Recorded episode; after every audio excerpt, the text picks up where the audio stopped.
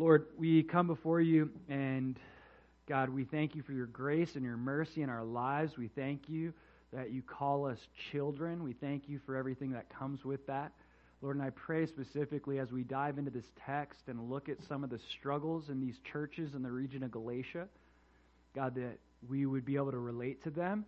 Lord, if there are these things in our life that are going on, uh, things such as idolatry or religiosity or the other things this church is struggling with, uh, God, if that's taken place in our life, I pray that you would use this time and this passage to redirect us, to change our hearts, to give us a new heart, a heart of flesh, that you would replace the heart of stone. God, that we would receive these things, that we would turn from anything that's not of you, we would turn back to your grace, Lord. So I pray for a fresh anointing of your Spirit uh, on everyone that's here right now, God, that we would we would learn from you. Whatever your Spirit has to say to your church, I pray that we would have ears to hear and eyes to see. In Jesus' name, amen. All right. Uh, so, as we've been going through Galatians, Paul uh, generally speaking, has been correcting this church because they've fallen into legalism. They've fallen into religiosity. These Judaizers have come into this region and have spread a false gospel that salvation is not through faith alone. Salvation comes by, yes, putting your faith in Christ, but also keeping the Mosaic law. And if you want to be saved, you have to be circumcised and become a Jew. And Paul corrects them and says, no, that's absolutely not true. That's a false gospel. We're saved by grace through faith in Christ alone. It's not about our works, it's about His work on the cross for us. Only through faith in the death, burial, and resurrection of Jesus Christ can we be saved. Now, in Galatians chapter 3, uh, in that last section, verses 26 uh, to Galatians chapter 4, verse 6, Paul tells us all that comes with becoming children of God. He makes it clear uh, that we can only become children of God by putting our faith in Jesus Christ, in his person and in his work through his death and resurrection. But when we put our faith in Jesus Christ, we're adopted into the family of God and we become co heirs with Christ. That means that everything that is the Father's is ours. He gives it to us freely. And there are so many benefits and blessings that come with becoming a child of God. And so, Paul essentially asked them if you became a child of God, why are you acting like a slave to bondage. Why, if God delivered you from your sin and the penalty of your sin, why do you keep going back to this lifestyle of bondage? He saved you from all of that. Why do you keep returning to it? Paul, in Galatians chapter 4, verses 8 to 20, is, to con- is going to continue to elaborate on this thought, and he's going to specifically correct them, these churches in Galatia for turning to idolatry and religiosity. Which brings me to the title of this teaching A Warning Against Idolatry and Religiosity. A warning against idolatry and religiosity. Why, if being saved by grace, would someone turn back to religiosity and or idolatry? Why? Well, I believe that sometimes believers as they've been walking with the Lord for any number of days, months, weeks, years. Sometimes they grow discontent and their relationship with God. And they think in order to find their joy and in order to find their happiness, they should or need to turn back to past behaviors. They look at their life before Jesus and they say, hey, uh, you know, part of it was hard, but there was something about it that I enjoyed. There was something about it that I like. So I'm going to turn from the grace of God and I'm going to turn to these other false forms of spirituality. I'm going to turn to religiosity. I'm going to turn to idolatry. And if I turn back to these things, maybe things will get better. Maybe I'll be happier. Maybe I'll have more joy in my life. But the sad truth is, if we turn from the grace of God, things will only get worse.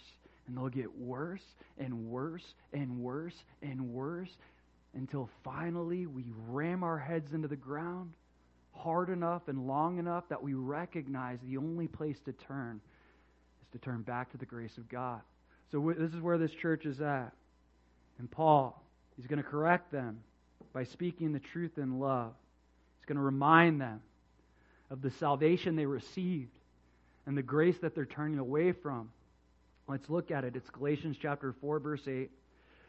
But then indeed when you did not know God, you served those which by nature are not God's. Okay, so there are different words in the Greek uh, for the word knowledge. Okay, this is the word oida.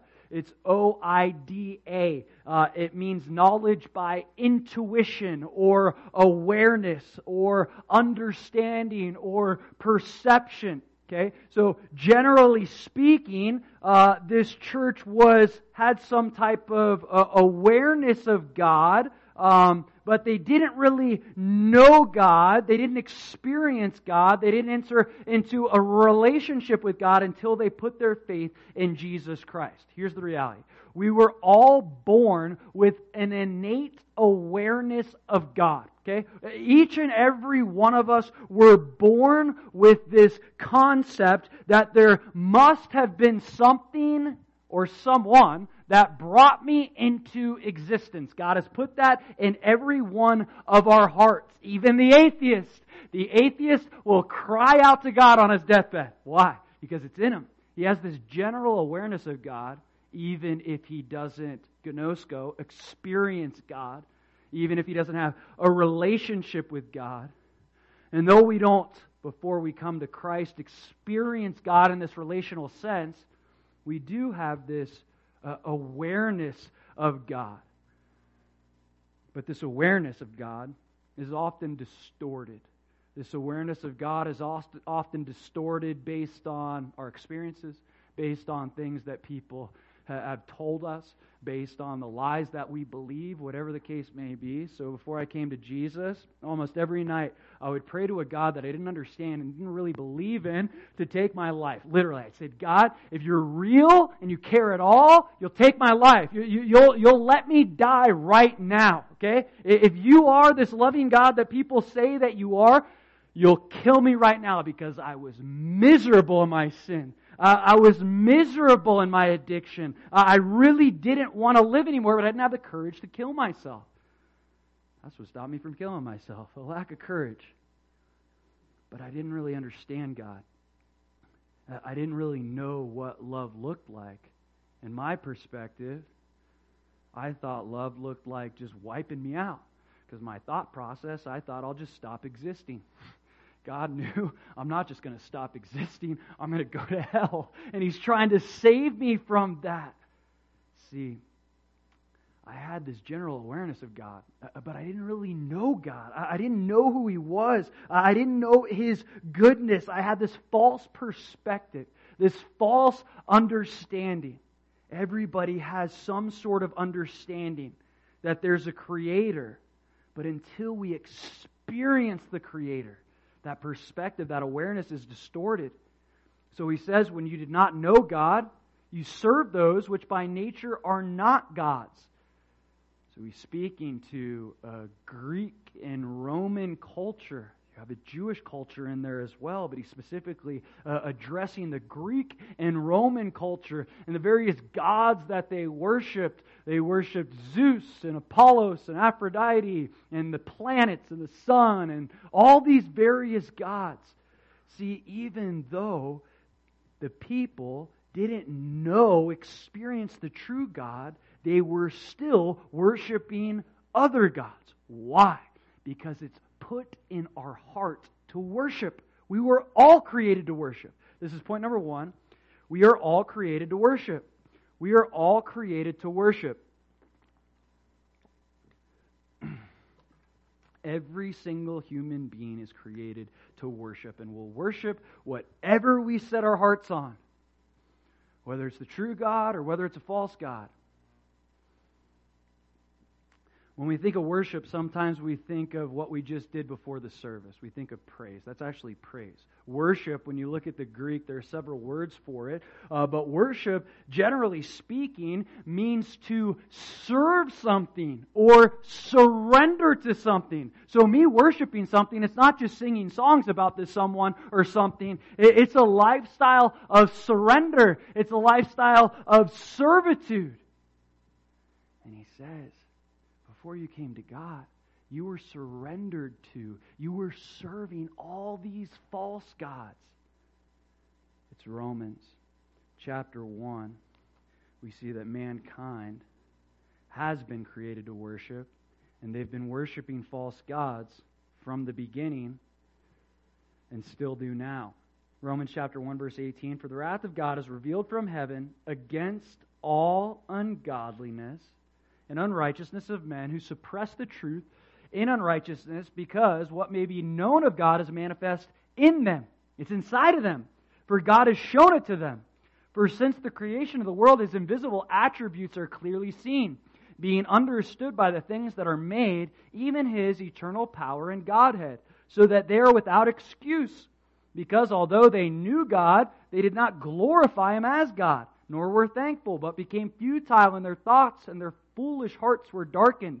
Professing to be wise, they became fools and changed the glory of the incorruptible God into an image made like corruptible man, and birds and four footed animals and creeping things. Therefore, God also gave them up to uncleanness and the lust of their hearts to dishonor their bodies among themselves, who exchanged the truth of God for the lie and worshiped and served the creature rather than the Creator, who is blessed forever. Amen. Man was created to worship. We will worship anything we set our hearts on. For them, some of them were worshiping animals or, or gods that symbolize these various animals or, or rivers or, or oceans or, or planets or whatever the case may be. It's in us. God has put it in us to worship. And Paul is saying, before you knew God, you were worshiping a bunch of false gods. Who or what were you worshiping before you came to God? You know, I wasn't worshiping anything. What do you mean? Uh, yes, you were. You were worshiping something. Again, that doesn't mean praise. What was the focus of your life before you came to God? Maybe the focus of your life was being a good person. It was self righteousness.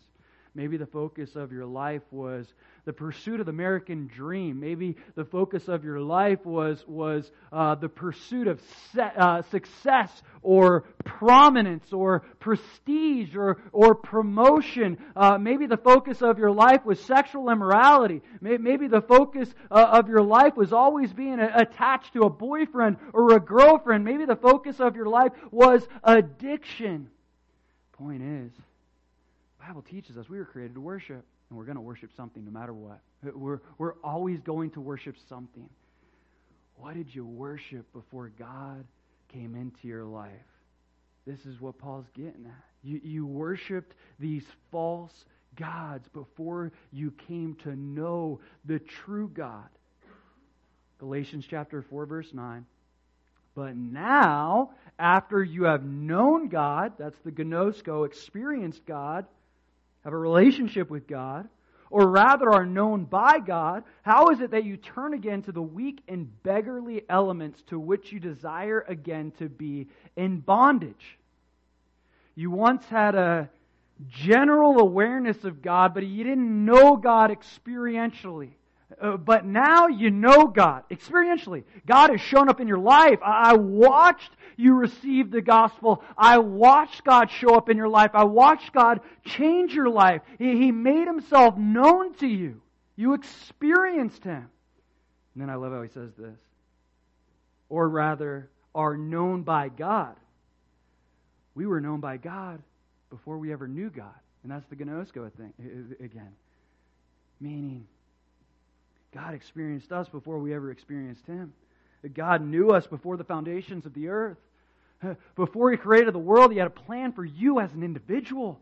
He had a plan for you. He knew the moment that you would come on the scene. He knew the name of your parents. He knew the minute you would be born. He knew every hair on your head that you didn't have when, when you were a baby, that you ended up having later on when you grew older. He knew every single thing about you. Why? Because the Bible says He formed you and shaped you in, his, in your mother's womb for a specific plan, for a specific purpose. And the things that have happened in your life, He used those things for specific plans and specific purposes. But His point here is this God knew you before you knew Him. Maybe an illustration will help. Imagine a father. He goes to an orphanage and he sees this little baby boy, and he looks at this little baby boy, and he says, That's the one. I, I love this one. I'm choosing this one. There's something about this one that I, want, that I desire to be in a relationship with this one. And so he chooses that baby boy and he plucks him out of the orphanage, saving him from God knows what type of lifestyle. So he takes him and he comforts them, and he raises them, and he grows them, and he matures them. And as he grows them and matures them, that baby boy, he learns who his father is. He learns the love that his father has for him. But guess what? That father knew that boy and loved that boy before that child was even aware of it. This is the love that God has for us. This is the knowledge that He has of us. Now, I want you to think about that little boy going one day when he grows up, you know what, Dad? I want to go back to the orphanage. I want to return back to the orphanage. I want to live back in the orphanage. Because you, you know what? I'm not really content in your love. I'm not content with my relationship with you. I would rather be back there. It's like, what? This is foolishness. But this is exactly what the churches in Galatia are doing. God knew them. He loved them. He chose them. He rescued them. And now they want to go back to the orphanage. See, God, He doesn't just want us to know Him, He wants to know us. Now you might say, wait a minute, doesn't God know all things? Isn't He omniscient? Doesn't he know everything? Yeah, he knows everything, but that's not the knowledge that, that he wants to have with us. He wants to gnosko us. That's, that's the text. That's what it means. He wants to experience us. He, he wants us to invite him into every aspect of our lives. The warning Jesus gives in Matthew chapter 7, verses 21 to 23. He says that there'll be that day they'll say, uh, Lord, Lord. And he'll say, I, I never knew you. Depart from me. These people prophesied in his name. These are people that came to church. These are people that served in the church. These people might have been pastors or preachers. And he says, Not, you didn't know me. I didn't know you. I didn't experience you. Meaning, I kept knocking on the door of your heart, but you wouldn't let me into your life. I wanted to be a part of every aspect of your life, but you kept shutting the door on me. As he says in Revelation chapter 3, verse 20, I stand at the door and knock. I want to come in and have a feast with you. I want to experience you and I want you to experience me, but as, as long as you keep slamming the door on me, as long as you keep shutting the door on me, you're going to miss out on the feast. You're going to miss out on the blessings. The Galatians, they shut the door on Jesus. They experienced Jesus. Jesus experienced them, but now they're turning away from Jesus. Look back at verse 9. It says, How is it that you turn again to the weak and beggarly elements to which you desire again to be in bondage? They were turning back to a works-based faith. They were turning back to different forms of idolatry. And Paul is warning them, he's correcting them. Why are you turning back to these things? This is point number two. Beware of turning back to idolatry. Beware of turning back to idolatry. We got to remember many of these people are saved. He refers to them as the church. Now, just like every church, we know that there are some in the church who are actually saved, some in the church uh, who aren't saved. Jesus tells that uh, tells that to us through the parable of the wheat and tares. We, sometimes you can't even tell the difference.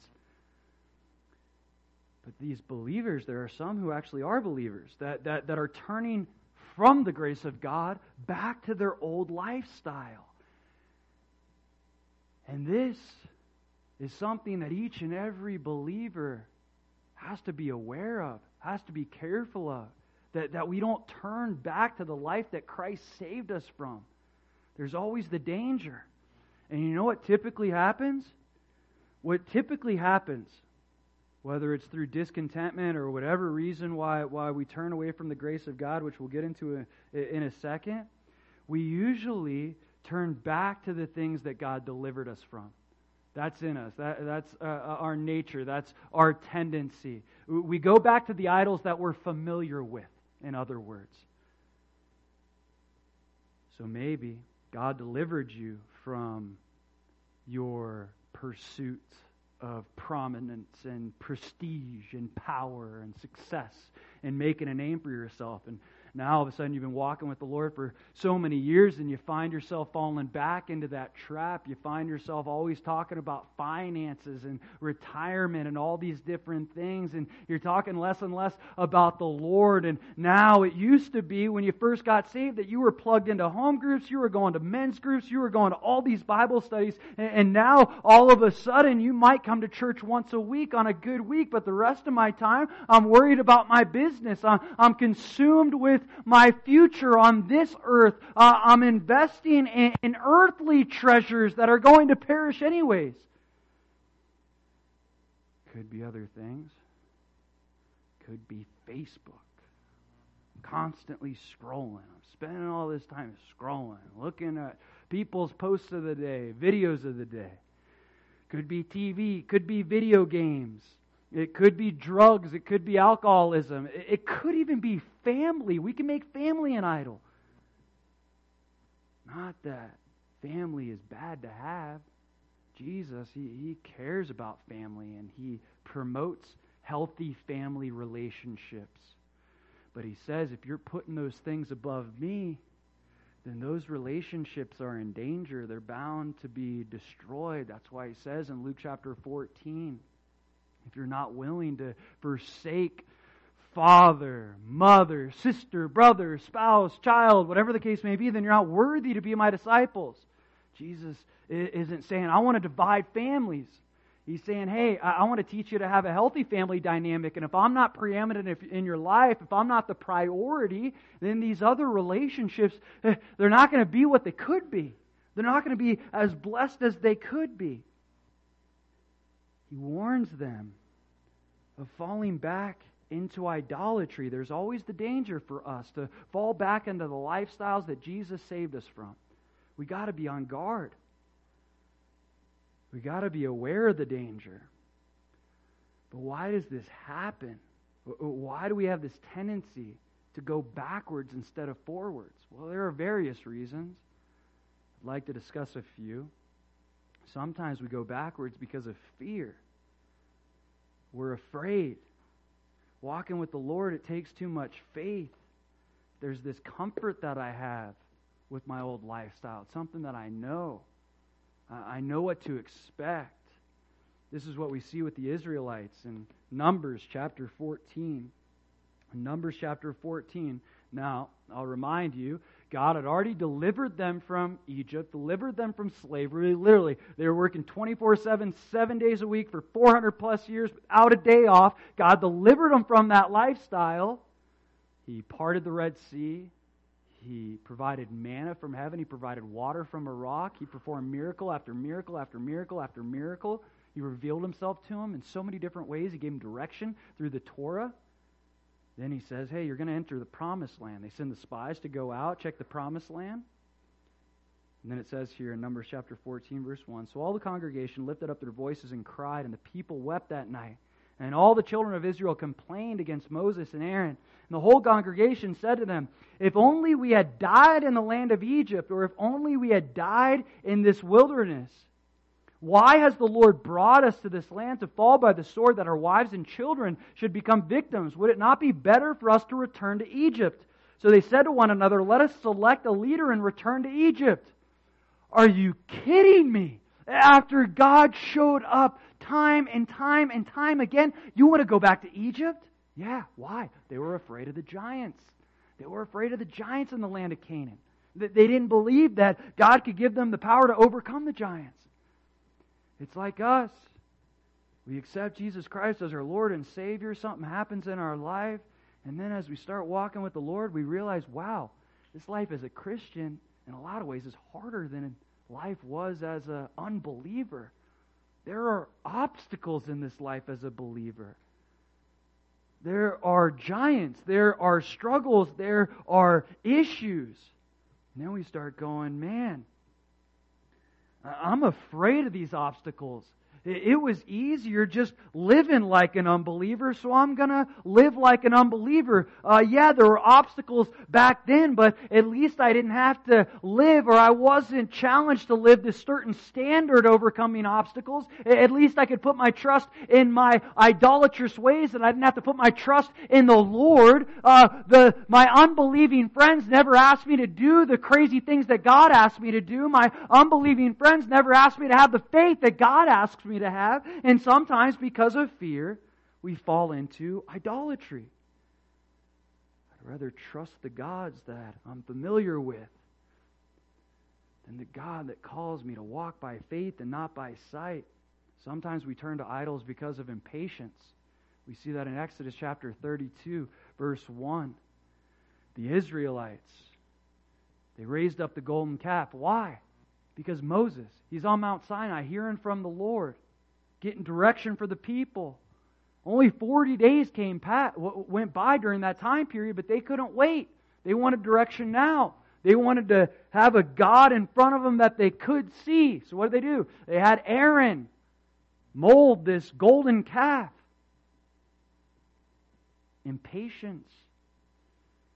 Sometimes we turn back to idolatrous ways or our past behavior because we want immediate results we don't want to have to wait on the Lord.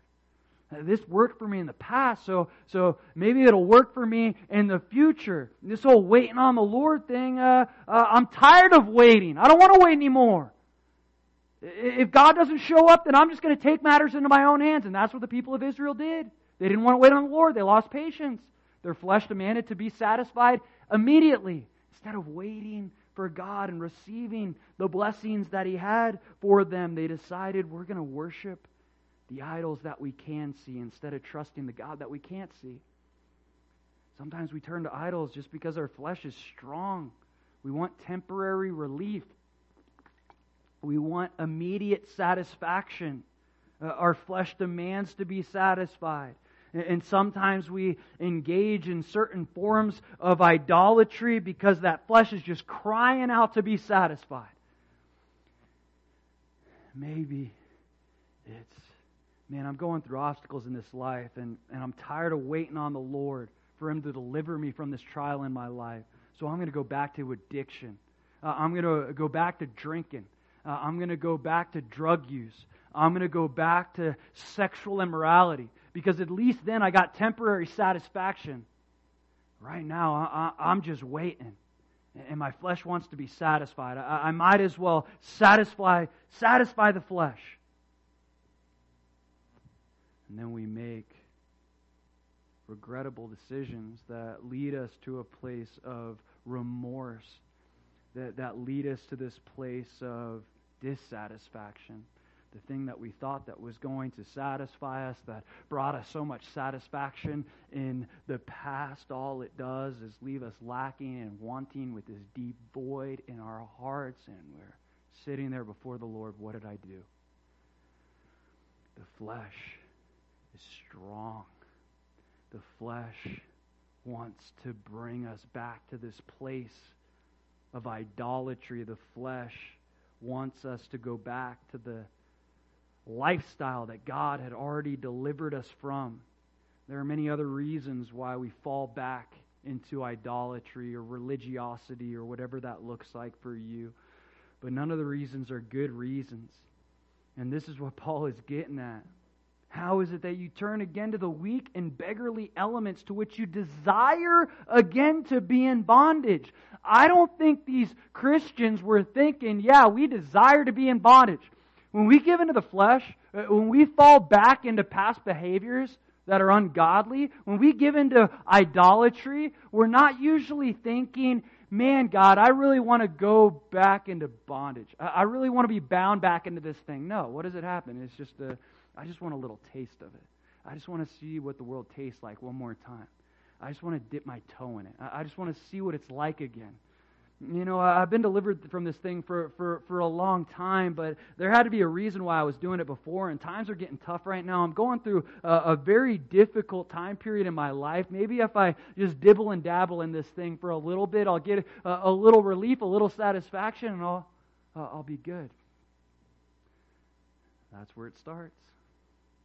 And then it grows and it grows and it grows and it grows. And just like James chapter 1 tells us, sin has a goal, and its goal is to bring forth death into your life. And that's not always physical death, sometimes it's relational death. He wants to bring death your relationship between you and God, your relationship between you and your spouse, your relationship between you and other believers, your relationship between you and coworkers. Sin wants to bring death into our lives. And we don't think, who, who here would say, yeah, yeah, yeah, yeah, yeah. Um, I desire death in my relationship with my spouse. I, I desire death in my relationship with my family members. I desire death with my relationship with, with God. None of us would say that, but this is what he's saying. Based on your actions, you desire again to be in bondage. Your life is showing that you like it there, that, that you want to be in bondage. But we're not thinking that. We're just thinking a little dibble, a little dabble. It's not going to hurt anything, it's not going to harm anything. Paul's saying, you're imprisoning yourself. And your actions show that you want to be there. Do we want to be in bondage? Or do we want the freedom that Christ offers? So he goes on and he says, in verse 10, you observe days and months and seasons and years. Specifically, they were putting such an emphasis on traditions.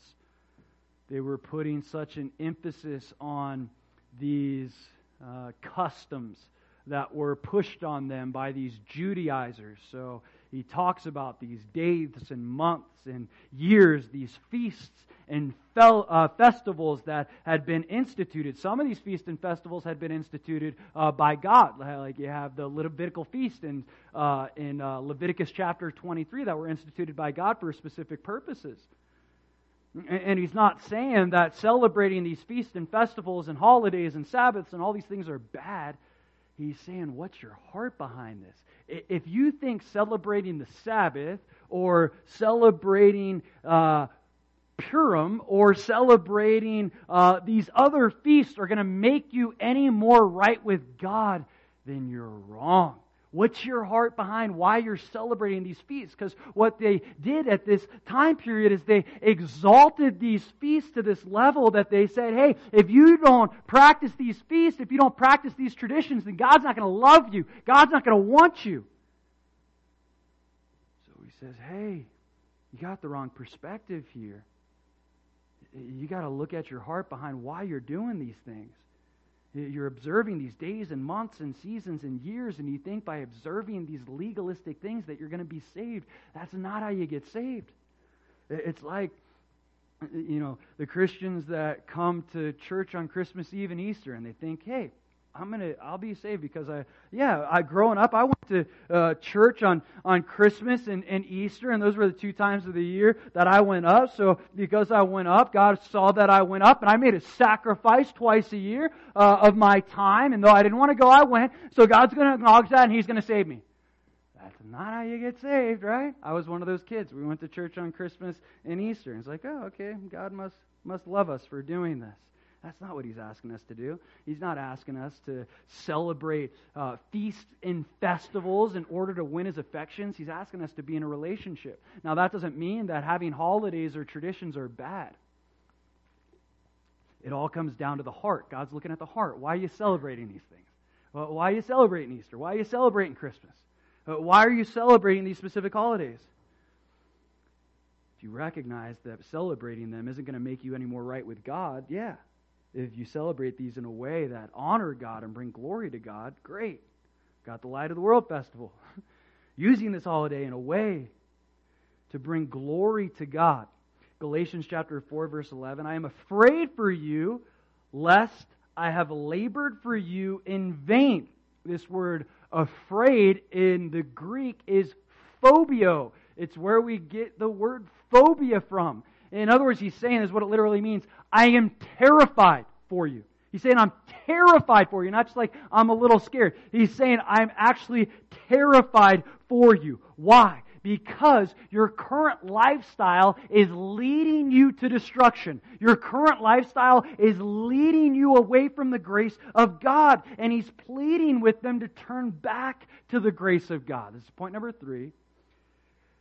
Turn back to the grace of God before it's too late. Turn back to the grace of God before it's too late. He can see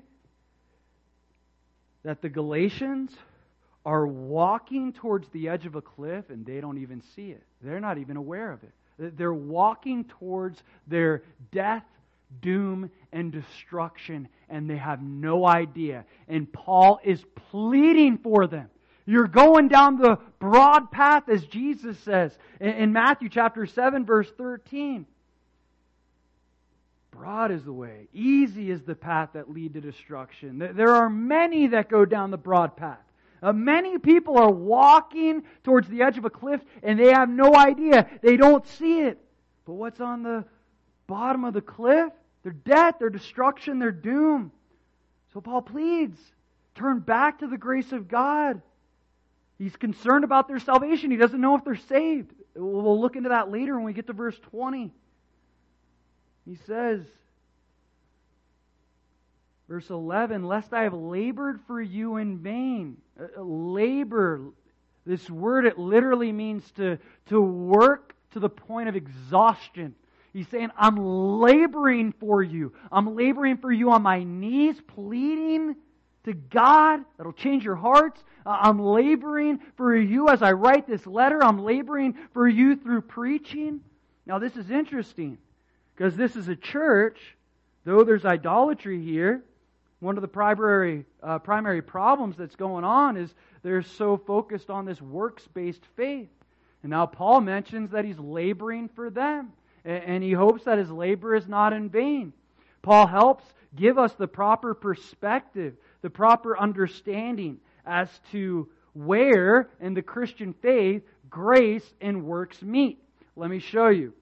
It's 1 Corinthians chapter 15 in 1 Corinthians chapter 15 verse 10, he says, "But by the grace of God I am what I am." and his grace toward me was not in vain. But I labored more abundantly than they all, yet not I, but the grace of God which was with me.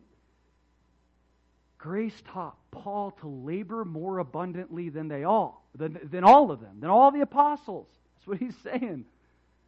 Grace is to teach us to be zealous for good works grace should produce something in my heart. God, I know I don't deserve to be saved. Nevertheless, because of your everlasting love towards me, you saved me. When I look at the love of Christ and what He did for me on the cross, I can't help but want to labor more abundantly than they all. I don't labor for my salvation. I labor because of my salvation. I, I, I work because I'm so grateful for the love of Jesus Christ in my life. That's what Paul's saying. Uh, I'm laboring for you, but I hope my labor is not in vain. In other words, if you don't turn back to the grace of God, my labor is in vain in a sense. If you continue on with this works based faith, that tells me that perhaps you were never saved to begin with. So he pleads Turn back to the grace of God. Reject this false gospel that these Judaizers have been preaching to you. He goes on, Galatians chapter 4, verse 12. Brethren, I urge you to become like me, for I became like you. You have not injured me at all. Paul says, I want you to become like me. Paul gave them a godly example to follow. He didn't just tell them what it meant to follow Jesus. He showed them what it meant to follow Jesus. And Paul isn't claiming perfection here. In Philippians 3:12 he says, "Not that I have already attained or am already perfected, but I press on." Paul was was amazing. He was a powerful apostle, but he wasn't perfect. However, he could tell this church, and he tells the church in Corinth too in 1 uh, Corinthians 11 1, imitate me as I imitate Christ. He, he had enough confidence in his relationship with the Lord that he could tell other people, if you follow my example, you'll be better off for it. Can you tell people that?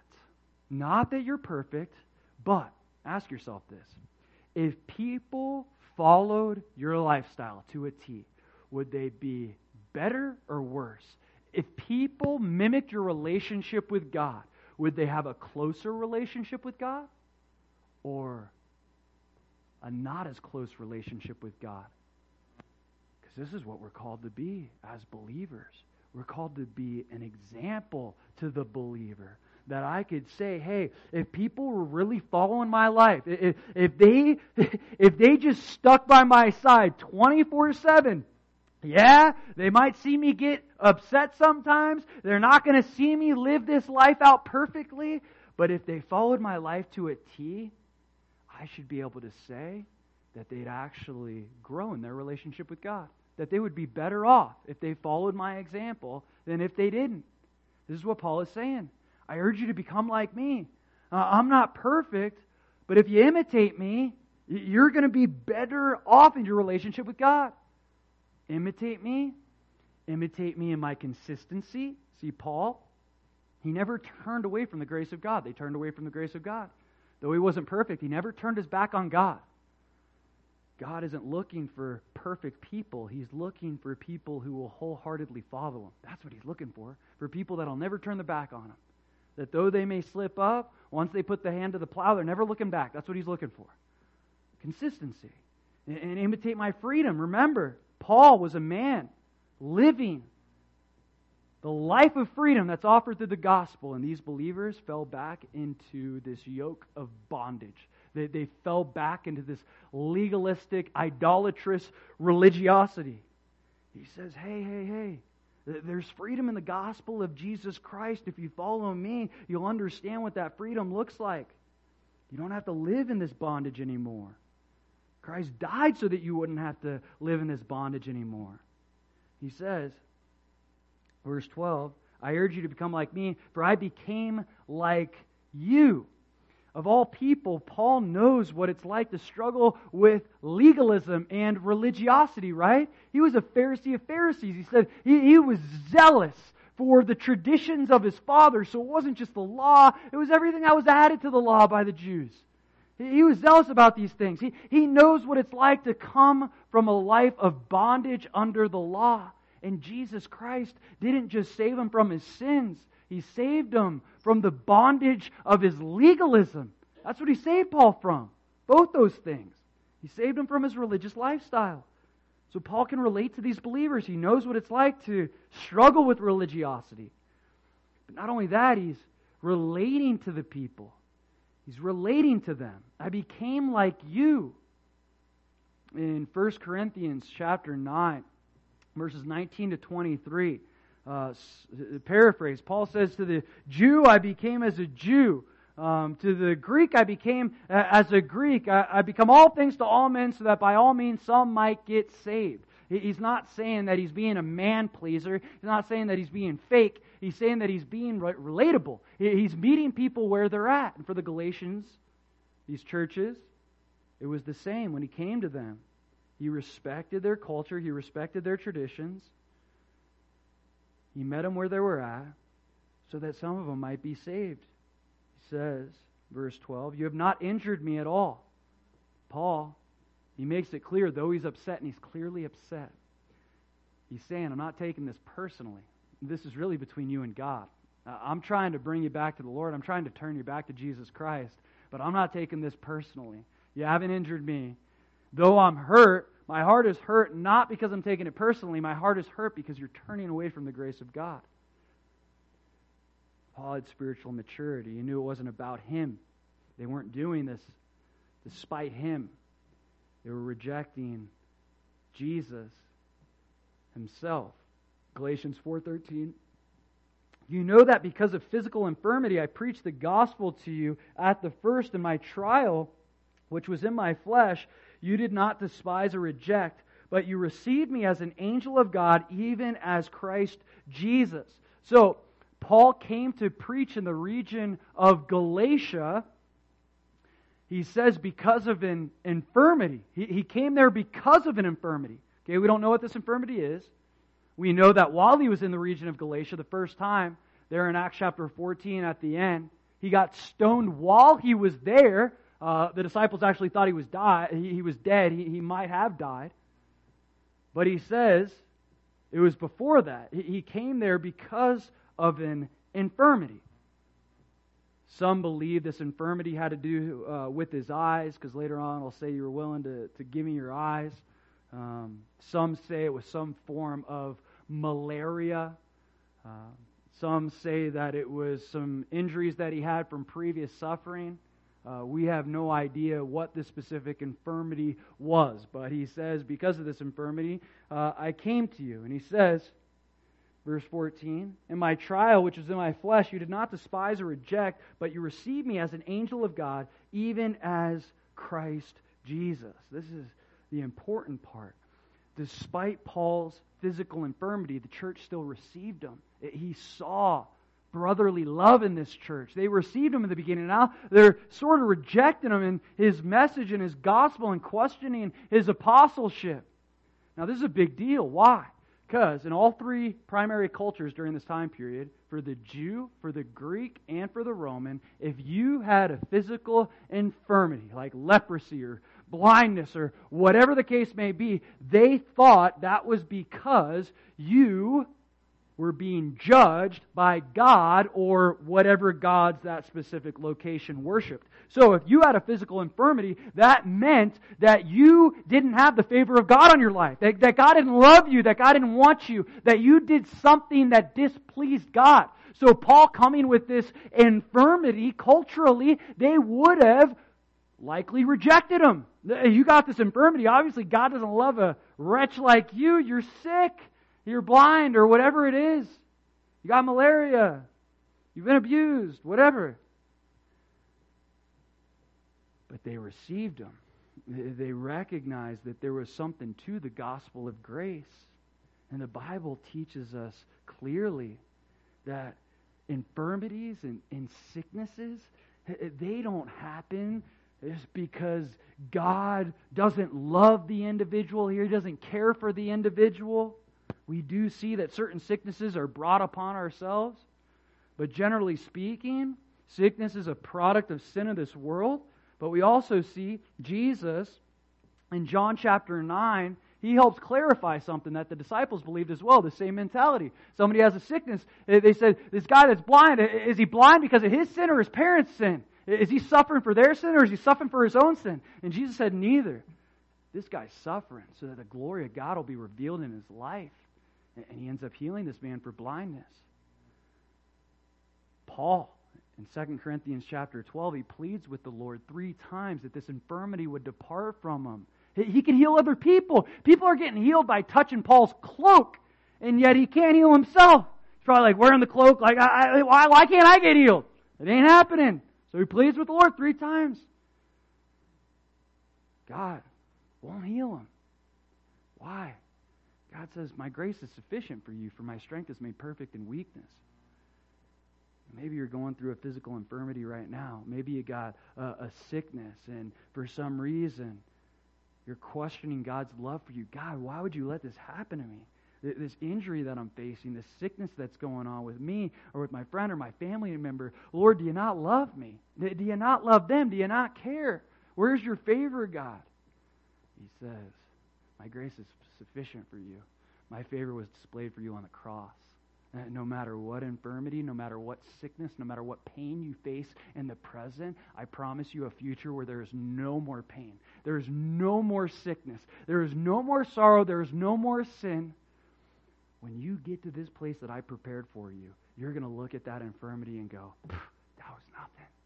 That was for this little bleep moment in time, and now I get to experience perfection. I get to experience paradise forever. So he commends this church because they received him, they didn't reject him, which culturally was what many people did during that time period. And then he says in Galatians chapter 4 verse 15, What then was the blessing you enjoyed? For I bear you witness that if possible, you would have plucked out your own eyes and given them to me.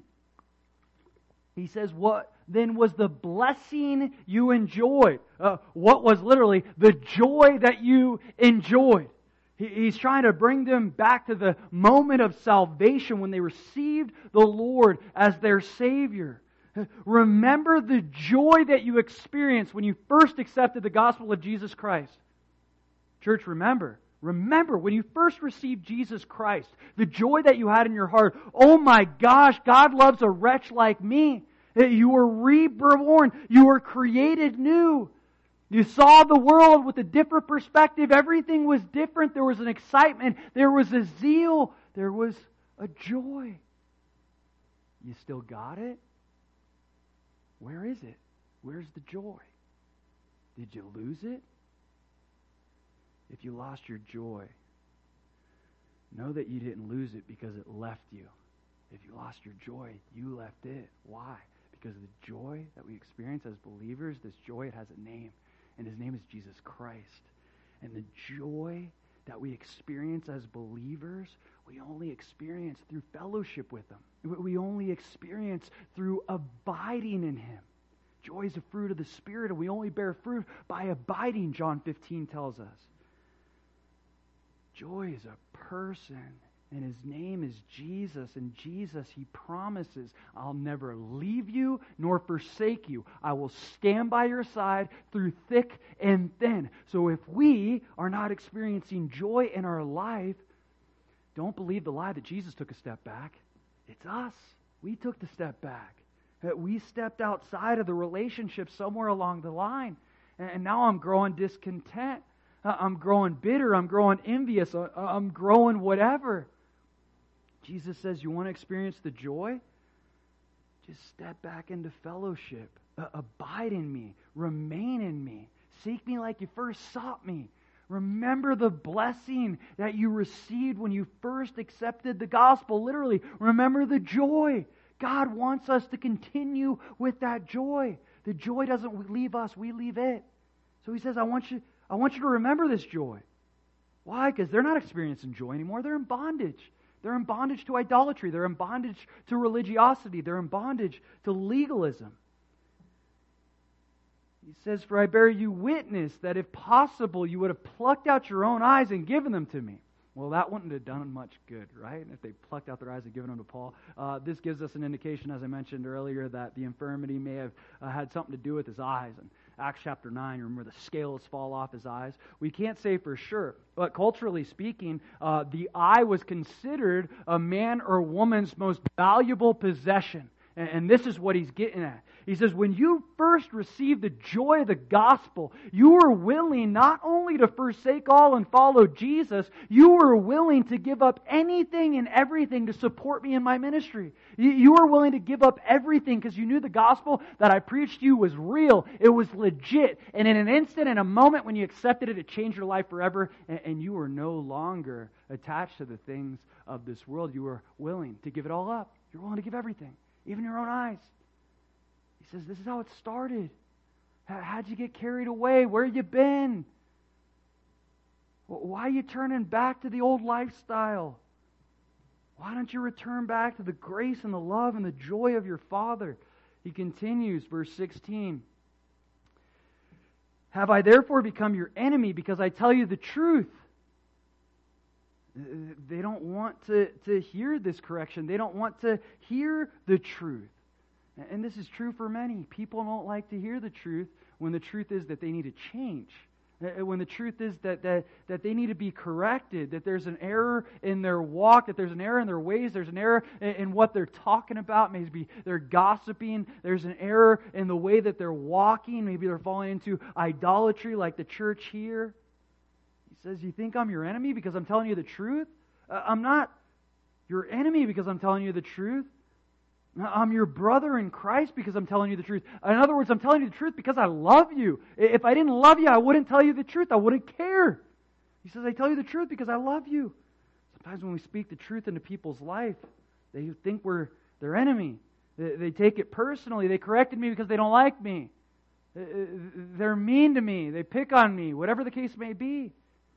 But it's really pride deceiving that person from receiving the truth that's being communicated into their life. Because people that truly love you will speak the truth into your life. People, if you got people in your life, friends, family members that just uh, all you, all they do is tell you what you want to hear, then they don't love you like they should love you. People that really love you aren't afraid to tell you the truth. Paul loved them enough to tell them the truth. Sometimes when you tell people the truth, they deflect, right? They point it back at you. Well, you did this. Well, you did that. What's that again? It's pride in our hearts. If we want to continue to grow, we got to receive the truth. Uh, this, uh, the churches here in Galatia are struggling receiving the truth, but if they don't receive the truth, if they don't receive correction, then not only will they not grow, but many of them are going to be damned. Because we see they turned away from the gospel of Jesus Christ. He goes on, Galatians chapter 4, verse 17.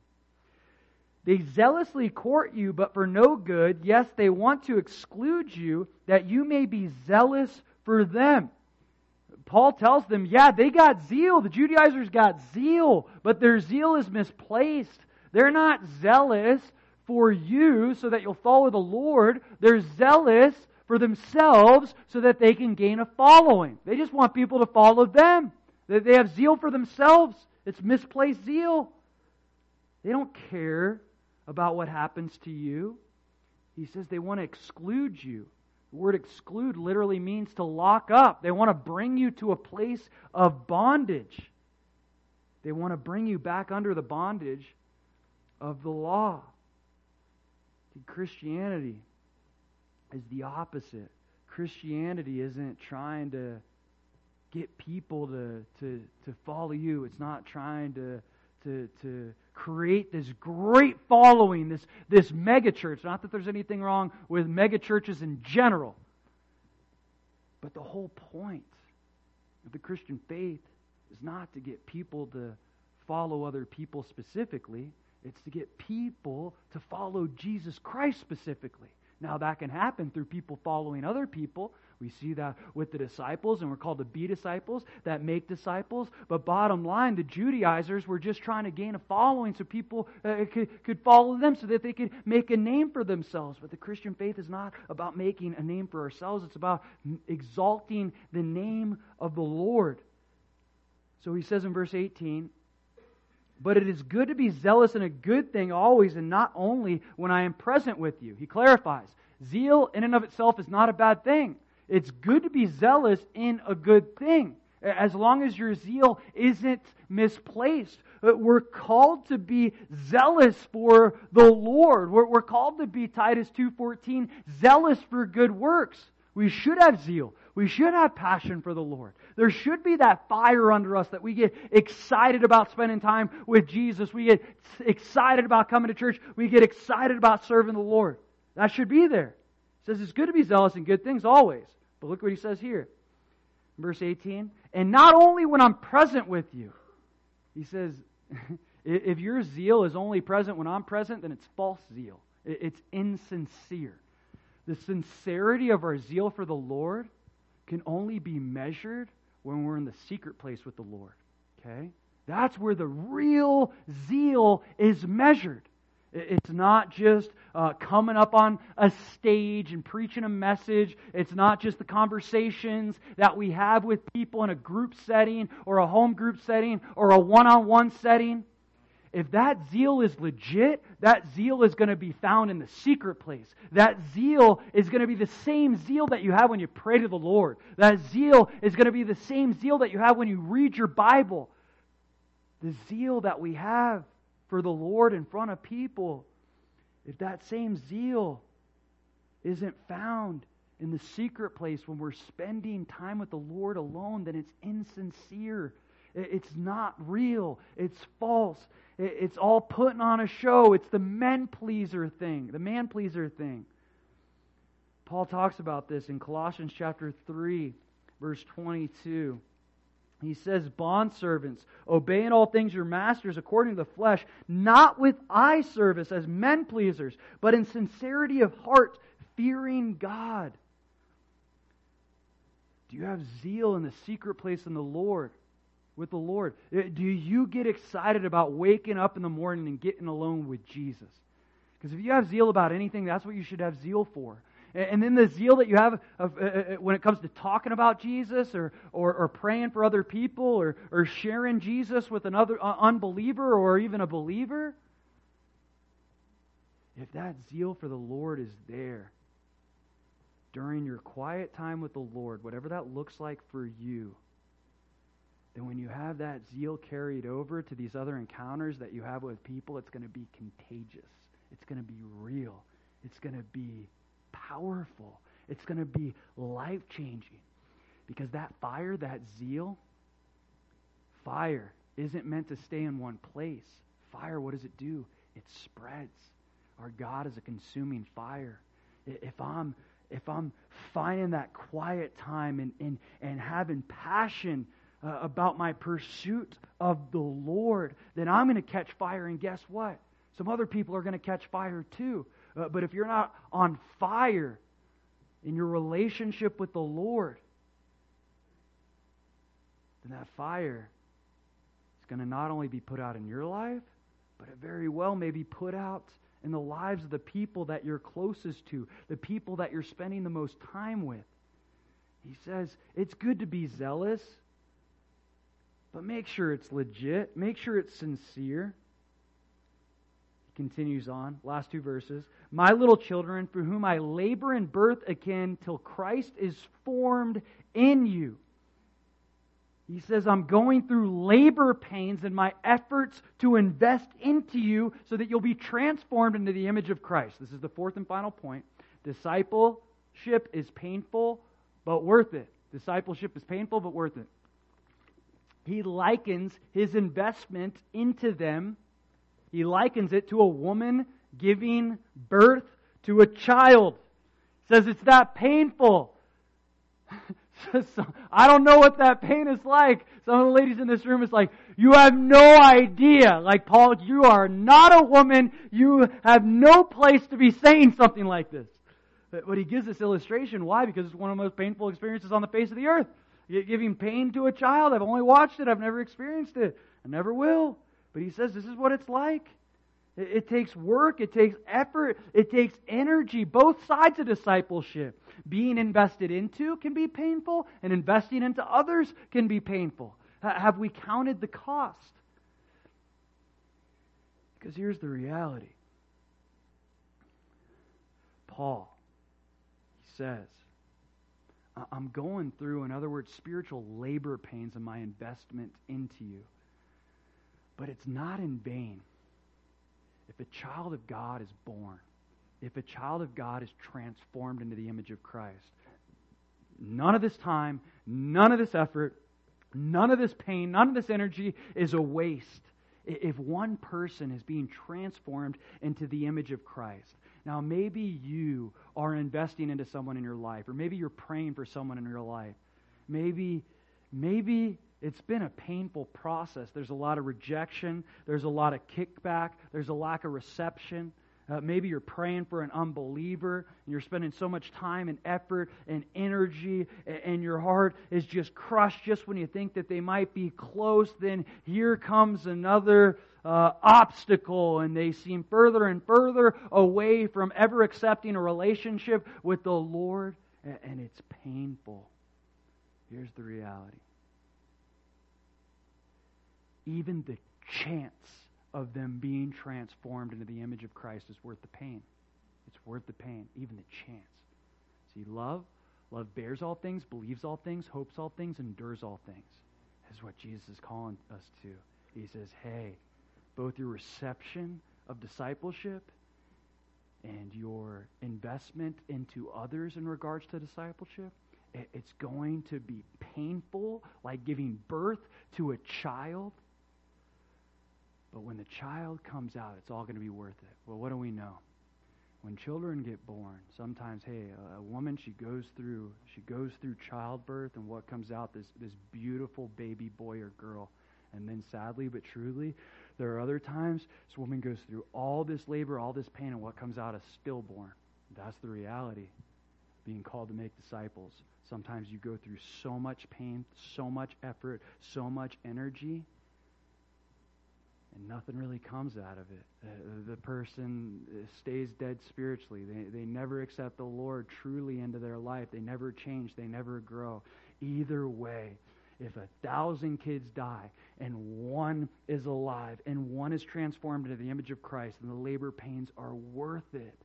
This is what he's striving for. Why? Because this is God's goal for each and every one of us. That's God's goal. Everything in our life is centered around this that we'd be transformed into the image of Jesus Christ. As a good father would, this is what he desires for every one of his children. And he uses every single thing in our life to make this happen. That is his number one goal, that we would be molded and shaped into the image of his perfect son. If that's his priority, then that should be our priority. That, that I'm doing my part that I'm responding to this transforming work and I'm working out what He's working in, uh, but also that, that I'm investing into other people so that they might be transformed into the image of Christ because this is God's goal for the church. That we'd be conformed to the image of Jesus Christ. But it takes pain, it takes effort, it takes energy, it takes work. Paul says, I labor in birth again until Christ is formed in you. I would like, verse 20, to be present with you now and to change my tone, for I have doubts about you. Paul says, I, I wish I could be with you and I wish I could change my tone because I know I'm being kind of harsh. But here's the reality I have doubts about you. In other words, he says, I don't even know if, if some of you are saved. Uh, I really don't know if you've all really accepted the Lord. Based on the lifestyle that you're living, it's a question mark. I'm really not sure. I have doubts about your salvation. So this is why I'm upset. He, he's angry, but he has righteous indignation because he's concerned about their eternal destiny. So, so he pleads, he begs, he urges. Hey, yeah, I wish I could be there with you. Right now I can't. I want you to understand my tone is not coming from this place of trying to beat you down. It's coming from this place where I'm really trying to build you up. I, I, don't want to question your salvation. I, I want you to be secure in your salvation, and I want to be secure in your salvation. He's concerned for him. There's nothing more concerning than someone who believes that they're right with the Lord and they're not. Okay, it's one of the most terrifying things on earth. It's one thing to know you're not right with God. But to think that you're right with God when you're really not, that is a terrifying state to be. And these believers, guarantee you, many of them thought that they were right with God. And Paul tells them, You're not. I have doubts about you. I'm concerned about you. You've turned away from the gospel of Jesus Christ. But guess what? There's good news. I'll take you back right now. Just turn back to the grace of Jesus Christ. To turn back to the Lord. Just as we see in the prodigal son. Though the son recognizes he, deserve, he doesn't deserve to be treated like a son, he deserves to be treated like a slave. Nevertheless, he, he turns to the Father, and the Father runs after him. He embraces him with open arms. He doesn't treat him like a slave, he treats him like a king. He puts the robe on him, he gives him the ring, he gives him the sandals. He says, Just turn back to me. Turn back to the grace of God. Find your joy again. Turn away from the legalism. Turn away from the idolatry. God's got something so much more for us. Let's pray. Lord, we thank you for your word. We thank you for your grace in our life. God, I pray, Lord, that we would be honest with ourselves, Lord. If there are these struggles in our hearts, like there are like there were in the churches in Galatia, the, the idolatry and the legalism and religiosity. God, I pray that you would bring those things to the surface, God, that we would acknowledge them, that we would turn from them, that we would turn back to your grace, God. That if we've gotten away from your joy, Lord, that we would turn back to your joy, knowing that comes only through fellowship with you. Lord, we know that we can only be saved by grace through faith. We know we cannot earn our salvation. We can only receive it. God, but I pray that you would continue to teach us what grace is supposed to produce in us, Lord, that we would be people zealous for good works, that we would desire time with you, that we would desire to be transformed into your image. I pray that you would bless every single person here today, that you would continue to transform them, that you would transform me, God, that we would leave here different. Lord, so bless the rest of our day. We love you because you first loved us. In Jesus' name, amen.